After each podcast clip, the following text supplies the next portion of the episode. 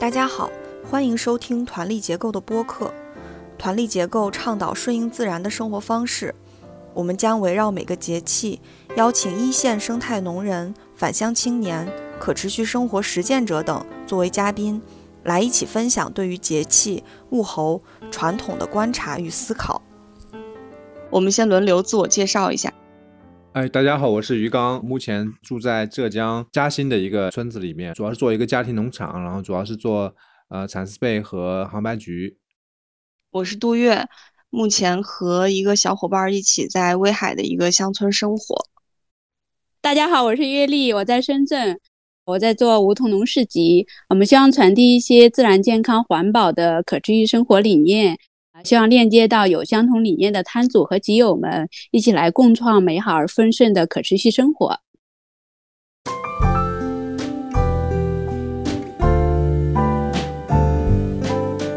这次是寒露节气，我们请到的嘉宾是来自福州的农友大王。大家好，我是大王，在福建福州有几亩地，自个儿倒腾一下，也做点教育方面的事情。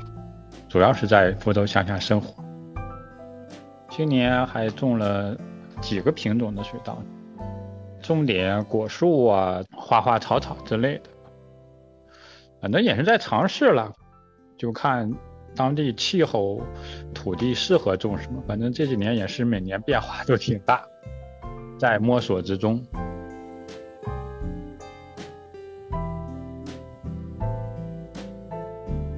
这次节目是关于二十四节气的第十七个节气，也是秋季的第五个节气——寒露。寒露节气，冷空气南下，昼夜温差大。全国范围来看，雨季基本上结束了，明显能够感觉到秋天的干燥。网上说，北方的很多地区在这个节气就已经是冬天的景象了。我是在山东威海，最近感觉天气确实很冷。特别是清早和太阳落山之后，完全是可以穿棉袄的那个温度了，但是也不至于到冬天吧。很多树的叶子都还没有落光，冷是确实很冷。白天有太阳的时候会稍微暖和一点，而且确实感觉到特别干燥，不擦点乳液就很明显像要起皮似的。不过这个干燥的天气也很适合晒粮食。像威海这边，在寒露节气前后，一般都会收玉米呀、花生啊、黄豆呀这些。白天太阳也大，空气也干燥，这些东西就会干的比较快。我们最近在院子里晒黄豆，就大太阳的时候，如果你在那儿听的话，你是能听到那个豆荚一个个爆裂开的那个声音的。福州气候今年是挺极端的啊！第一就是说前两天还是高温，大概有三十七八度，昨天刚刚降到三十度以下，就是白天的温度。嗯，夏天酷暑算是过去了。第二就是，据说今年高温的天，就是三十五度以上的天气超过了七十天。六月底到七月到现在，基本上没有什么有效的降雨，特别干旱。也有一些影响，比如说地瓜呀、黄豆啊，必须要抽水去浇，不浇的话，基本上可能就会没什么收成。完了，比如说像去年这个时候，桂花已经开的特别香，你到晚上就是好像突然之间，这个桂花整个就开了。今年好像还没有桂花开的迹象。嘉兴跟大王说的福州有点像啊，本来已经凉下来了，秋分之后。然后前两天突然高到了三十五度以上，昨天今天又降下来了，就是突然来了这么一下。接下来应该是会比较凉快吧。最近因为在养秋蚕嘛，所以这个气候突然变化对蚕的影响还是比较大的。主要影响就是这个蚕就发育不整齐，有些会比较快，有些会比较慢，比较麻烦。我们这个蚕呢，正在最后一次眠，四眠，我们也叫大眠。昨天晚上开始，已经睡了一天了。就是今天我们白天去看的时候，可能有一半多已经蜕皮完成了。明天上午给它吃吃桑叶，然后这个蚕进入大蚕的这个阶段，就是吃，不停的吃桑叶，啊，他也不会再睡觉了，差不多在两周左右做产检啊，基本上这样，所以等于要到差不多快十月底了。现在田里面有些稻，他们可能是杂交的品种，所以已经在收割了。自己吃的话，那些还要晚一些，估计要到十一月份才收。现在呢，叶类菜又多起来了，像是上海青啊、杭白菜啊、茄子、大豆，现在菜还是比较多的。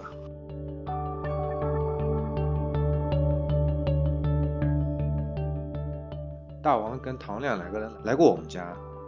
我记得你当时还给我带了你种那个花茶吧，好像，是一九年，那感觉过了很久，冬天对，疫情前，对。你是在福州南部生活，南部生活现在那个农场还在吗？农场的土地现在都收到村里去了，但是大家生活还在这边。一个新村民的一个社区吗？现在算是？嗯，差不多，就常住的大概有六七个人吧，现在。今年还有一个小宝宝出生在这边，基本上都是生活两年以上的，时间长的就有六七年，差不多在这边。收入是靠什么呢？在村里面，有的是搞艺术的，或者做撰稿人；有的呢会从事一些手工或者教育方面的，反正基本上也还能维持。做点自己想做的事情，或者自己比较擅长的事情，还可以。因为在乡下，你消费也不是太高嘛，基本上还能满足。我种水稻的话，都有一个种水稻的课程。其实去年做的还比较好，今年其实也是受各方面的影响，包括土地呀，包括气候的影响，就是今年这个课程基本上没有开。疫情也有一点点影响。你如果要上课的话，你要赶上这个节点嘛。一耽误就错过。今天的话，我刚刚从市区回来，带一个活动，小朋友啊、家长呀都干的挺好的，挺热闹的。其实大家还是对这种参与度蛮高的，但是他们能拿出的时间比较少，因为大家还是要学习呀、补习班呀，不会有太多的时间安排给农业呀、农耕方面的内容。听你说你自己，包括南部生活的其他常住的居民，好像是有一些人会从事教育方面的事情。福州还是有挺多这方面的需求，是吗？我们这儿还是有一些那个孩子的嘛，他也需要一些课外的。像我这边每年夏天会做一个针对当地小朋友的一个暑假的班啊，办公益的，我会收一点费用。因为我要从外边请老师过来的食宿，啊，还有跟他们买保险呀，参加一些活动呀，就是这边还是有，不是那么空心。我看你好像也不怎么发朋友圈卖农产品啊，也没见你发，所以好像感觉还特别淡定的。嗯，我是有一个算是一个小农场的，但是也没作为一个生产型的，比如说，嗯，种点水稻，其实基本上是上上课。那另外就是说自己觉得。哎，你一定要种点东西，和这个土地啊有接触啊，你看看它从一颗种子变成一粒米，就是其实还挺有意思啊。还有就是种点这个洛神花，今年就种的也比较少嘛，因为天气比较干，就是那产量也不多，就自己做点加工啊，或者自己弄一点，比如说泡泡酒啊。去年泡的洛神花酒，最近刚刚开始，就一年过去了嘛，出缸了等于。自己喝一喝啊，那有朋友愿意就买一点儿。对，白酒。对，去年还用那个我们山西的汾酒泡的，嗯，感觉还可以。啊，因为量不是太大，没有太大规模的卖，自己尽量生产一些东西啊。我们不说很多，但是希望自给自足的这个比例在逐渐的提高。各种东西都做一些是吧？对。我觉得这个尝试的过程还是蛮有意思。比如说我前几年，今年的果树就稍微有一些收获了，比如说像番石榴啊、桑葚啊、柑橘啊。你是完全不管吗？还是会你去学一些技术啊啥的？嗯，学习当然都有了，还是依这边的实际情况，还有个人的能力，有时候管也管不过来。或者比如说像今年这个天气比较干旱、比较热，其实不管是最好的，让它多长点草，可能还活得更好。基本上也没用什么肥嘛，所以它生长的会慢一点。我每年大概种树都要种个一两百棵的样子。哦，这么多果树吗？一两百棵？嗯，果树啊，灌木啊，反正品种会多样化一点。比如说，我也尽量尝试，一个是看看这个地方到底适合种什么，就是说它能不能活，或者能长成什么样。另外就是尽量想丰富它的这个多样性。现在大概也有二三十个品种的树吧，完了有一些嗯灌木啊，就是或者想改良土壤的木豆啊、无患子啊、合欢类的呀，都在尝试。我有酿啤酒，这会儿正喝着呢。啊，挺好的，精酿啤酒。对，只酿一点。十一也是有几个朋友过来待了几天，他们也有返乡的想法，对，但是不知道该在乡下怎么生活嘛。那从我的角度不是太劝大家直接到乡下来，我说你可以先先住一段时间，你体验一下，看看你到底适不适合。乡下的条件肯定没那么好嘛，比如夏天特别热啊，各种小动物、虫子、蚊子。你理想的那个乡村生活和实际还是挺有差距的。你说待几天没问题，你说长期的生活还是有挺大的挑战的。所以我们这么多年生活下来，长期居住的也不是太多。还还有什么样的比较大的挑战吗？有孩子的那就面临一个教育问题。这边有一些有孩子，完了教育的问题不太好解决，那就没办法长期留下来。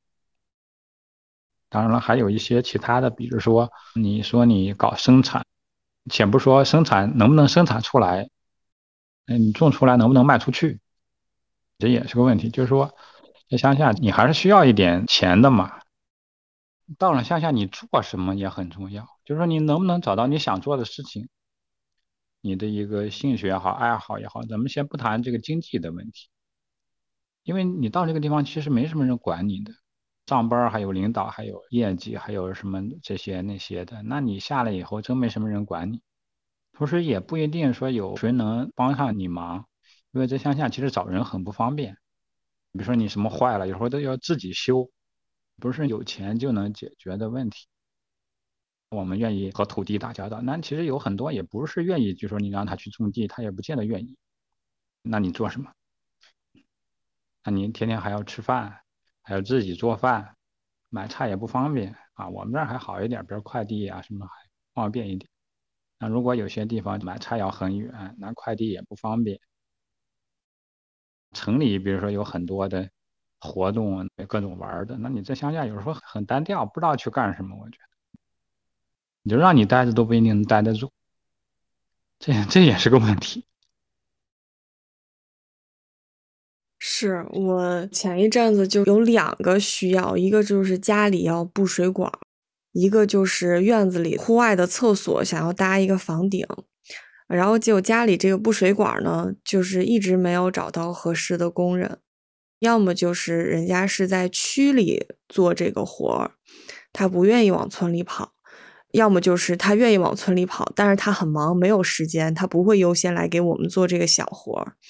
啊，然后但是村里的吧，五十岁上下，他们除了农忙要忙地里的事情，也会用零散的时间去接一些零活，或者是出去打工。他时间其实是排的挺满的，不管是每天上班那种打工，还是说，呃，照顾家里地，然后又出去打一些瓦工的活啊什么的。屋顶的事情吧，我去镇上买材料的时候。彩钢瓦的那个老板，他知道我安的那个面积很小，可能也就四五平方的样子。他说：“你要是请工人的话，工人不管你安多长时间，是几个小时，是半天，是一天，就是三百块钱还是五百块钱，我忘了啊。但是其实你买这个料吧，也就三百块钱、五百块钱。他就说建议我找村里看有没有能干的、认识的人。”如果是一个村的话，差不多给包烟，人家就帮你干了，呃，但是如果你从镇上买了，让镇上的人去给你安，那就得花这个人工钱。他说他觉得不值当。但是我找不到村里合适的人，因为现在农忙嘛，哎，就很尴尬，就卡在这儿了，确实挺麻烦的。虽然我们住在村里，做了很多心理准备，然后也已经比城里的同龄人会干的事情多很多了，但是还是有很多事情会在村里卡住，就我也不知道怎么办，所以就在这等着。没错，就是这样。今年夏天的时候，我们也是有一个城里的朋友啊下来住啊，他们那个吊顶掉了。我就帮他们修嘛，我也是出去帮忙买了那个吊顶的板，完了我问人家，我说哎呀有没有师傅啊？有个师傅请个师傅过来帮我们修一下，结果也是请不到，就是你花钱都请不到，那最后只能我们自己修。还好我们也有一些工具，其实有些活就是确实我们自己干，比如说水呀、电呀、电焊呀，反正工具是弄了一大堆，就是尽量能自己做的就自己做。哎，我们就特别希望村里有更多同龄人在，就是大家都可以互相帮忙什么的。对对对对，没错啊。我们是在自己村里嘛，相当于你们跟我不一样的时候，你们都是新村民，对吧？你们都到这个是陌生人的。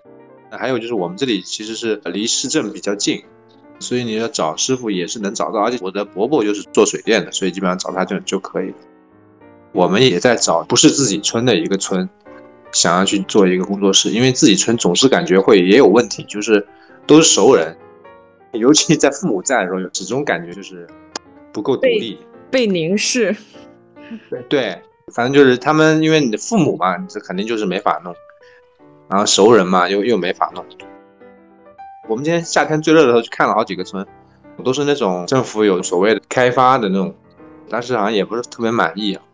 因为我们那个村呢还活着，就是说他你人都在，因为我们本地他们做针织的嘛，那么其实他都在村里面。我们去乌镇的一个村里面，乌镇其实它除了旅游，它没有别的产业。那个村呢以前是养鸭子的，那现在鸭子呢被禁止养了，可能怕污染环境嘛。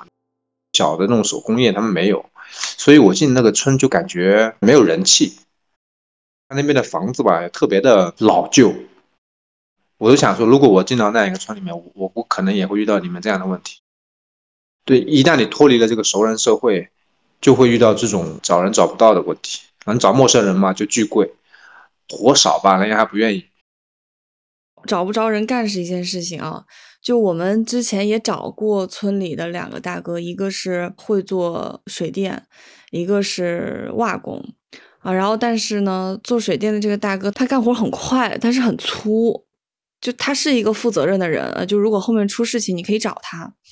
但是，比如说你想要这个水管接到这个高度啊，他偏给你差个五公分。我想勉强一下自己，就毕竟是一个村的，你好像跟他说为了这五公分的高度返工也，好像自己要求太高了似的啊。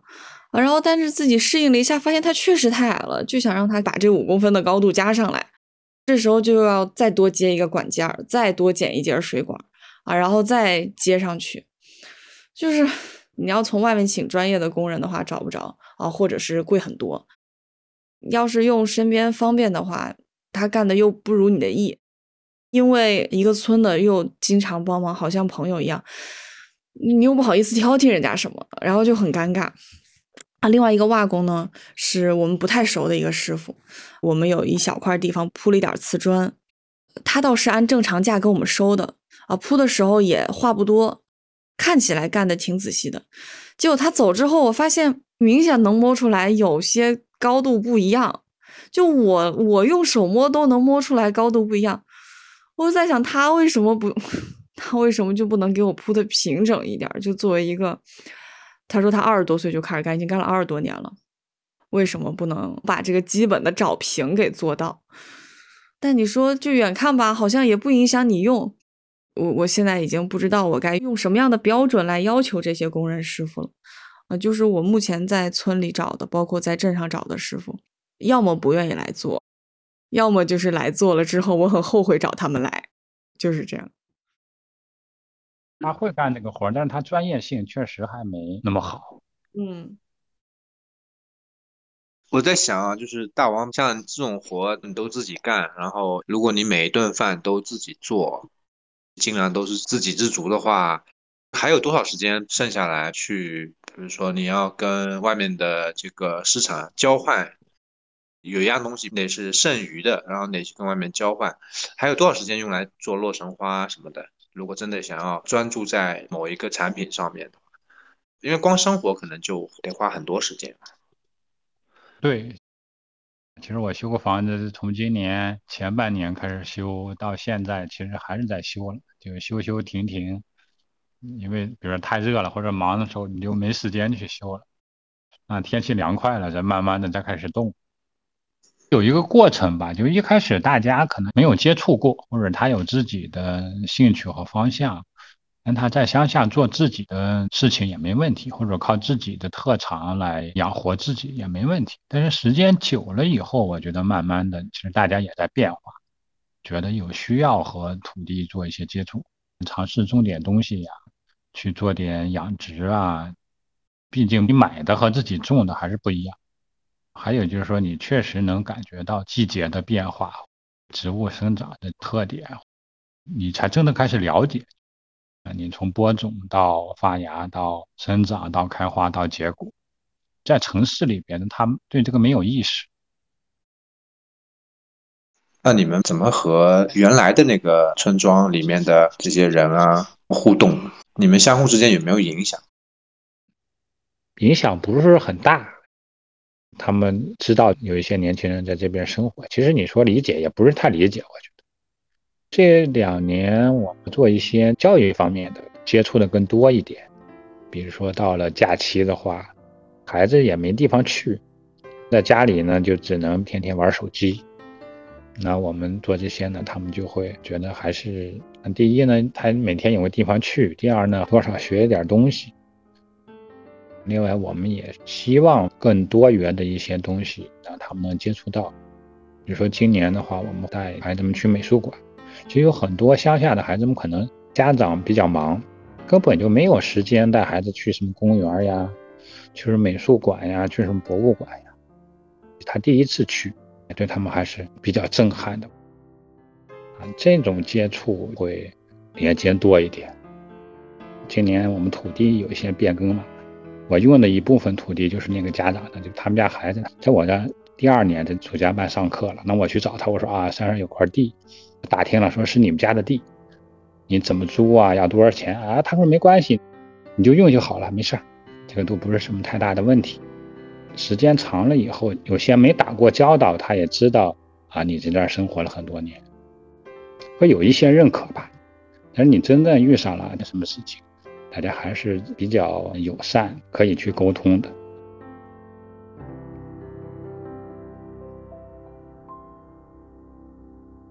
大家谈到返乡大不易这个事情啊，我最初返乡是在一五年的时候吧。我其实毕业就也相当于差不多返乡，因为我一毕业就回离我家很近的一个乡村工作，然后在那边工作了五年，离家也很近。只是一五年的时候，我是正式离职回家做那个家庭农场，做我家那个家庭农场，然后在乡村生活。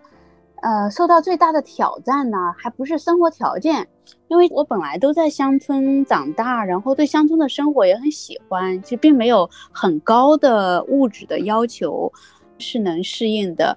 现在乡村的基本的条件还都是改善了很多的，什么道路啊、出行啊、网络啊，基本都是可以的。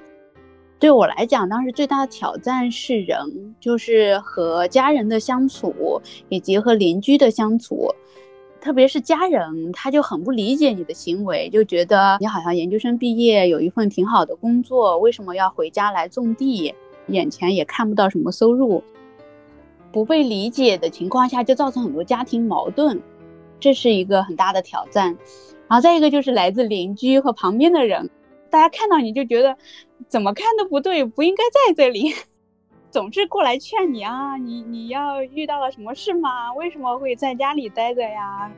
啊，就感觉你是在城里混不下去了，然后做的很差 才回来的，慢慢的就不想出门了，觉得懒得去解释了。知道旁边的人看你的眼光的话，出去就觉得浑身不自在。遇到的最大的挑战是这一个，呃，你们可能返他乡是不是这方面更容易一点？他们至少不会直接来跟你说，对吧？是的，是的。我在我们村只有一次，我跟齐文在地里拔草的时候，有一个老太太路过，冷不丁的跟我们说，我们压根就没有跟她搭话。她说她的孩子要是像我们这样回来干这种活，她就。一脚踹死他还是怎么的？反正大概是这个意思，我就觉得莫名其妙，然后看了他一眼就没有管。嗯，但是其他的会跟我们表达不理解，就是在外面找个工作多好啊什么什么的。但是只要我们跟他说我们可以在家办公，他就觉得啊，好像啊人家在家里用电脑也能赚钱，他好像就不太会说什么了。我记得鱼缸好像也说过类似的状况。他们现在可以理解你在家里，但是但是你得告诉他们你在家能赚钱。是，他们需要有一个理由。因为你刚刚讲那个，我都遇到过。我也是自己的村嘛，跟新村民相比，比如说你们会遇到水电没人做，我觉得我们遇到这个挑战其实还蛮煎熬的。就刚才你讲的那个，就是说用个电脑，所以他们能理解说，哦，这也能挣钱，这个是很好的一个理由。还有呢，就是你要买个房子，就像我们在县城买个房子呢，对你的这个闲言冷语也会少一些啊，你的亲戚啊什么的就不会那么多话哈。但是现在，你比如我去采桑叶啊啥的，他们还是会觉得怪怪的，就很惊讶。那那个时候，如果你手里面拿个手机，说你在拍照，他们说哦，能理解了，那是你是来拍照的，嗯，就是是这样子的啊。所以我就说，你想完全沉浸在自己的这个村里面呢，到今天对我来说还是挺难的啊，因为你父母始终觉得农业这个事情是没有前途的，除非有一天这些老一代的人全部老去了，那时候可能就没有闲言碎语了。你知道为啥吗？因为我们同辈人是没有人关心这个事情，不干农业，大家也不像老一辈人，因为那个是个熟人社会，他们是很熟的。那我们同辈人，下一辈人尤其了。他们都不串门的，就是跟城里的没什么差别，就没有那个乡村社会已经没有乡村生活了。就我们下一辈的小孩子，那我们这一辈八零后小时候是完全熟人的，那后面长大了之后呢，也比较陌生了。其实大家已经熟悉了城市的陌生人社会的交往方式，就是说不会有很多闲言碎语。那时候你也没有这种压力，但是就是这一代父母这一代，他们是完全熟人的，就是这种感觉。要不然就去隔壁，或者是就换一个村，换一个镇啊！我们现在这么想的。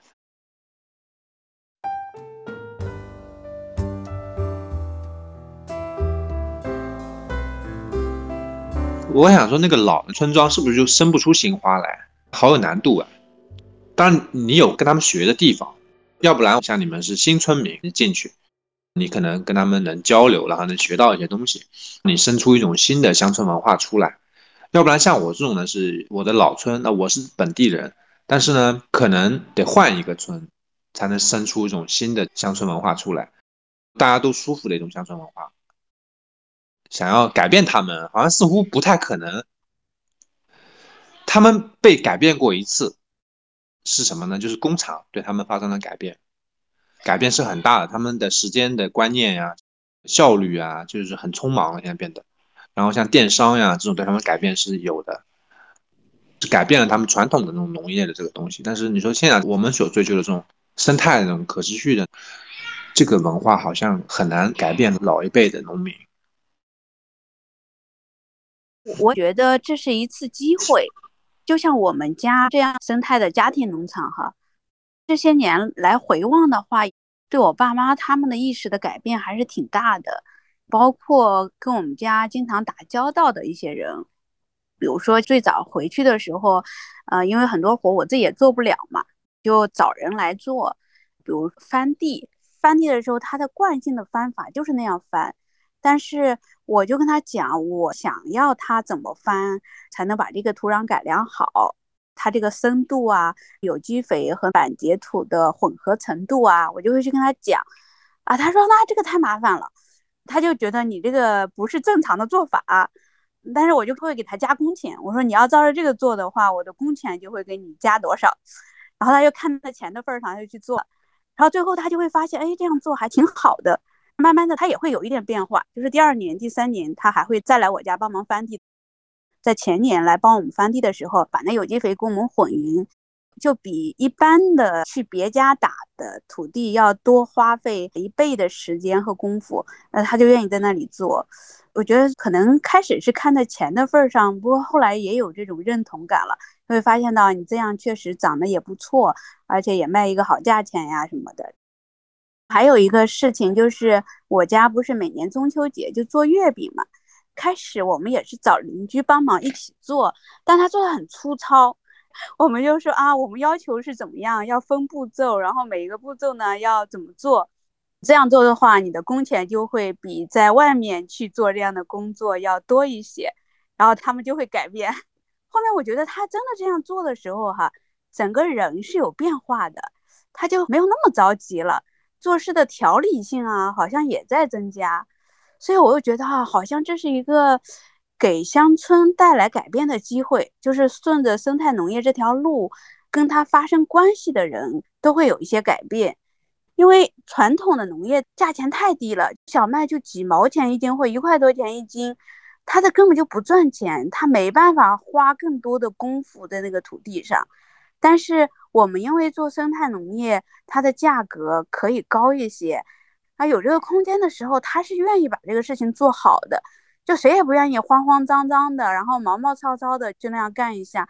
他现在那样做，感觉是有点被逼无奈而形成的一种惯性。因为我们回家去做这个生态农业，其实是给他们一个去提升、去把一个事情做好，也让自己舒服的一个机会。我当时看到这一点的时候，还觉得挺开心的。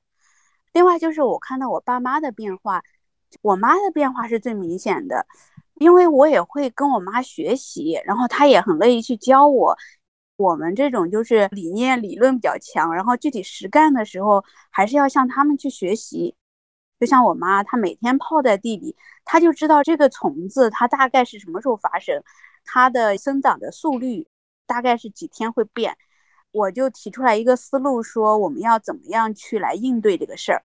开始是提的说我们去做青蒿酵素，然后后来我妈就觉得啊，这个好像有点效果，她就去理解这个原理，说啊，这个东西肯定是因为它有气味，所以我要再去找一些别的更有气味的草再来做这个酵素。然后他就去做了很多的创新和改变。我是发现有这种交融在里面，就是他会顺着这个思路去变。他也慢慢的去理解我说我为什么想要过这样的生活。你前面两个例子挺好的，你像我跟我父母提要求，基本上就不是说加钱的问题了，就没法，嗯，但变化也有啊。你比如说摘菊花，我们其实摘的很慢的，因为我们摘的比较精细。现在比如一亩多，我们要摘半个月，每天都要摘。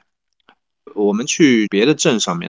他们说有些一个人能管两三亩的号麦菊，我觉得这个怎么可能？因为我们摘半个月，我们都要请人的，五六个人一起摘这个花，他一个人，然后我就知道他们是乱摘的，不管这个花熟不熟，反正就全摘了，而且什么叶子什么全耗在里边，他摘的时间也不会有半个月，可能一周就摘完了，一股脑儿全就扔给小贩了。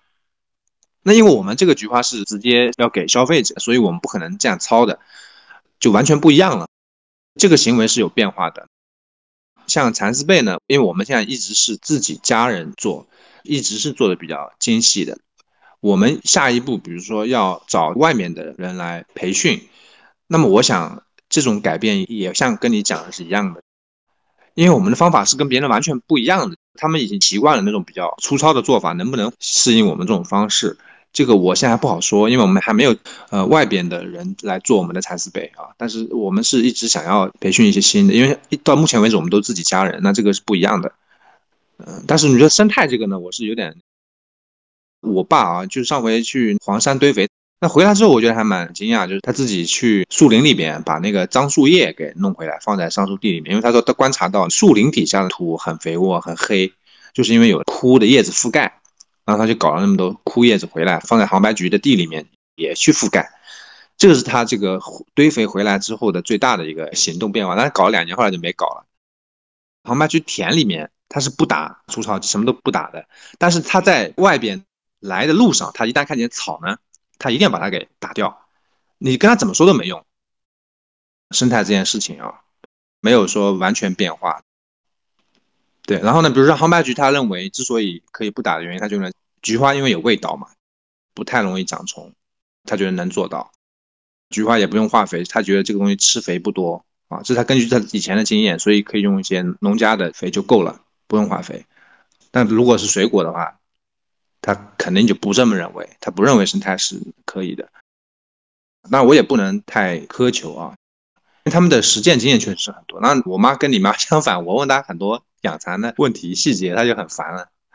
本质上，他们还是看不上他们自己做的那个农业的这个事情，他们觉得这个事情没有前途。他们自己可能不知道，其实自己继承的不是一个很随便的或者很低下的一个职业。桐乡传统的农业，它农书它可以上溯到明朝。我觉得它这个农业的方式是很有创意的。你看，它有胡杨，我们这里到冬天它是吃羊肉面的。它跟养蚕、跟菊花、跟榨菜是完全在一起的。我觉得是很有创意的这么一个农业的方式。他们继承的是一种文化。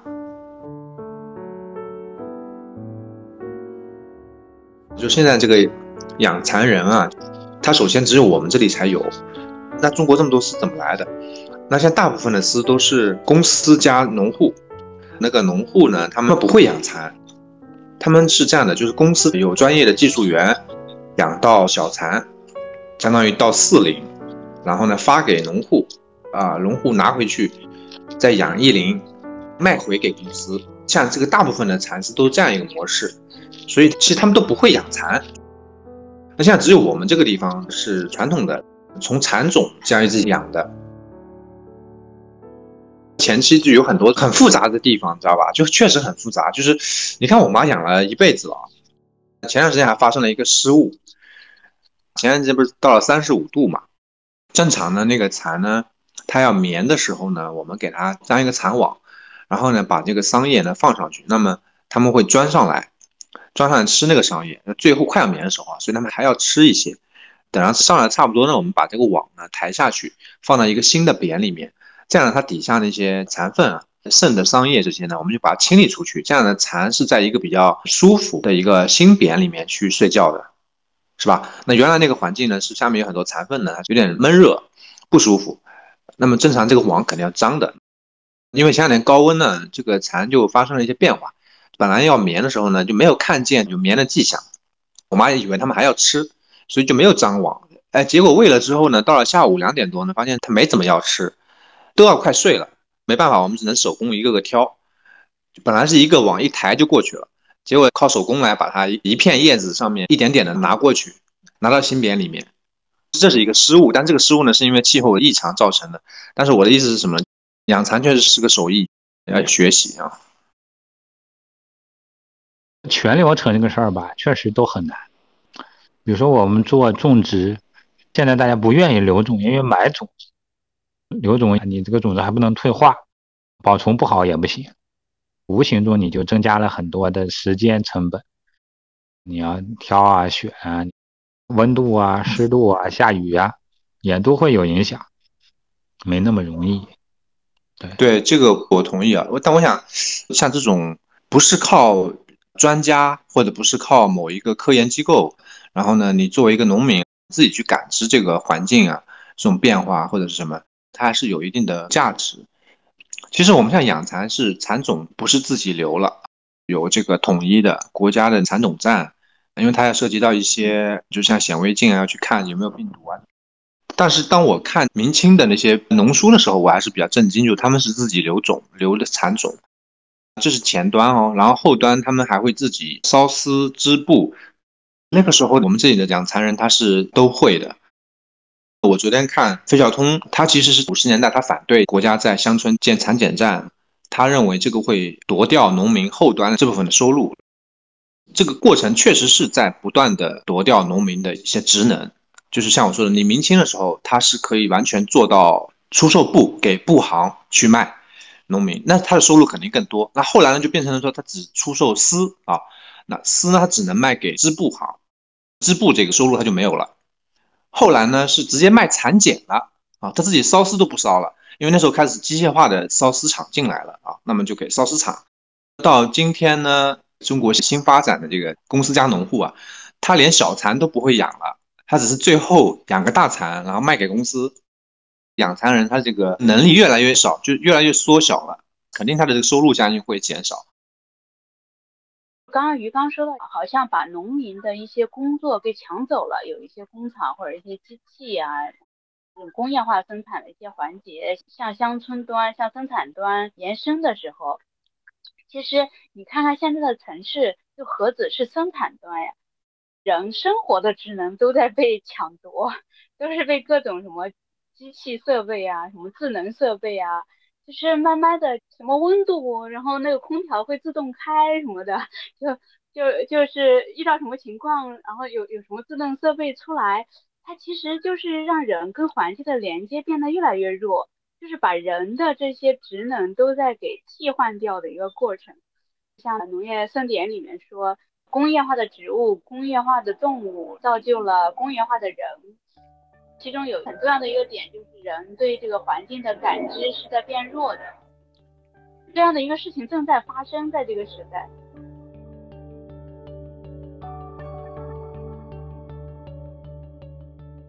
我现在来看，我觉得不管在城市还是在乡村，人跟自然的距离就差不多同样遥远。就是即使现在很多在乡村的人跟自然的距离也没有那么近。我现在其实，在深圳这边做这个屋顶农场，或者是只是回家打理那一片阳台，然后我就觉得这个跟自然的连接感可能也是很近的。就是你可以静下心来，去跟这个植物、跟这个土地去沟通，去理解自然的节奏，它的一个本质是什么。你去理解它的节奏的时候，从中体会到的那个精神，应用到自己的生活里，它就一样是让你的生活回归自然。我之前也是在乡村，但你乡村面临的环境也是很复杂的，你周边基本大部分的土地都是农药化肥的土地。只有自己家的那一小片不是，但是它还是受着很大的一个影响。你还面临着很多的意识的挑战，周边的人怎么看这个事儿，更可能让你喘不过气来。你跟自然的那个连接感反而没有那么强，你要好多的精力去应对那种东西。这个社会的大多数精英还是在城市里。它其实是允许你去探索的，你去跟自然连接的过程，反而是更被接纳的。你甚至可以把它做成一个生计，怎么让大家去跟自然连接，去感受自然，学习种花种菜，是受欢迎的。乡村已经把农业变成一种生产工具，就是它其中的那种生活的价值、生命的价值是彰显不出来的。说到底还是人的意识的问题，或者是他在整个社会的分工的问题，让他已经沦为那样的一个生产环节了。对，是，所以我就说，我们现在这个乡村还剩下什么值得我们去学习？那我就说。呃，像我们传统的蚕桑，这个是可以跟我们的父母去学习，虽然他们的观念还是不那么的开放，但是起码某些方面我可以跟他们学习。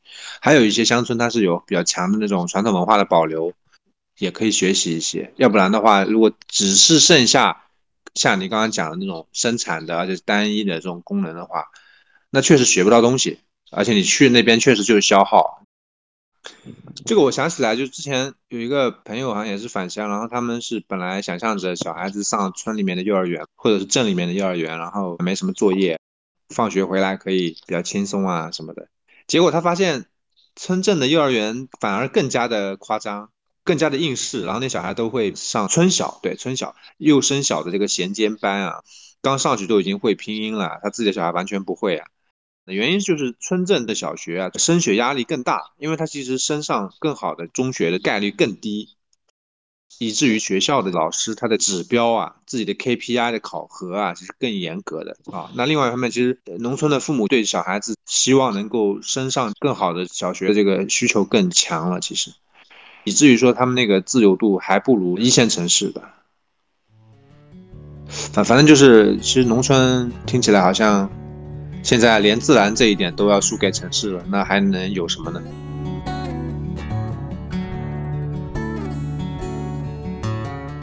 嗯，某个层面上来讲，确实是乡下反而是对土地也好什么更不认可。比如说我们接触的一些来我们这儿上课的，都是城里边比较有意识的家庭，他会来上这个课。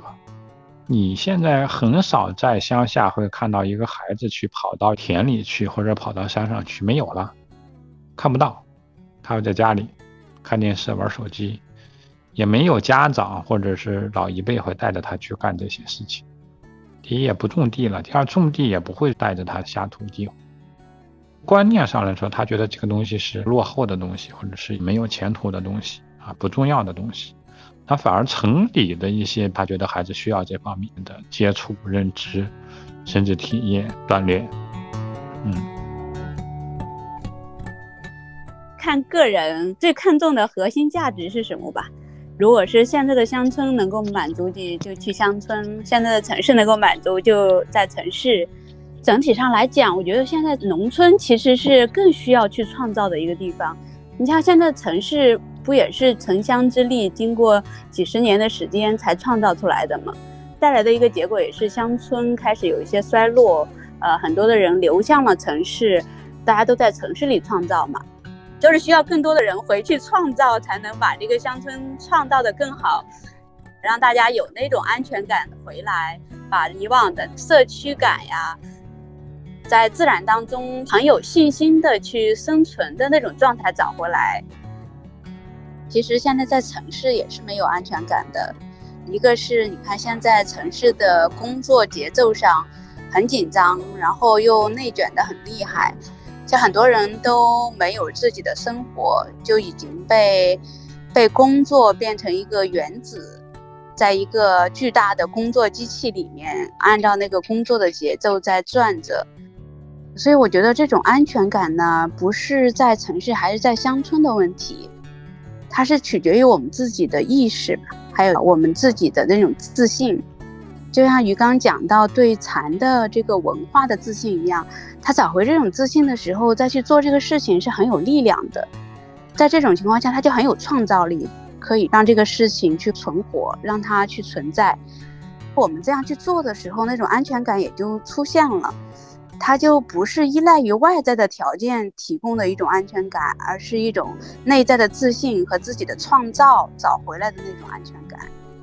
我觉得从现在来看，能够去返乡的，首先得是很热爱自然，然后又很有勇气，准备好要去创造的人，知道自己想要什么，然后能够去落地自己梦想的人。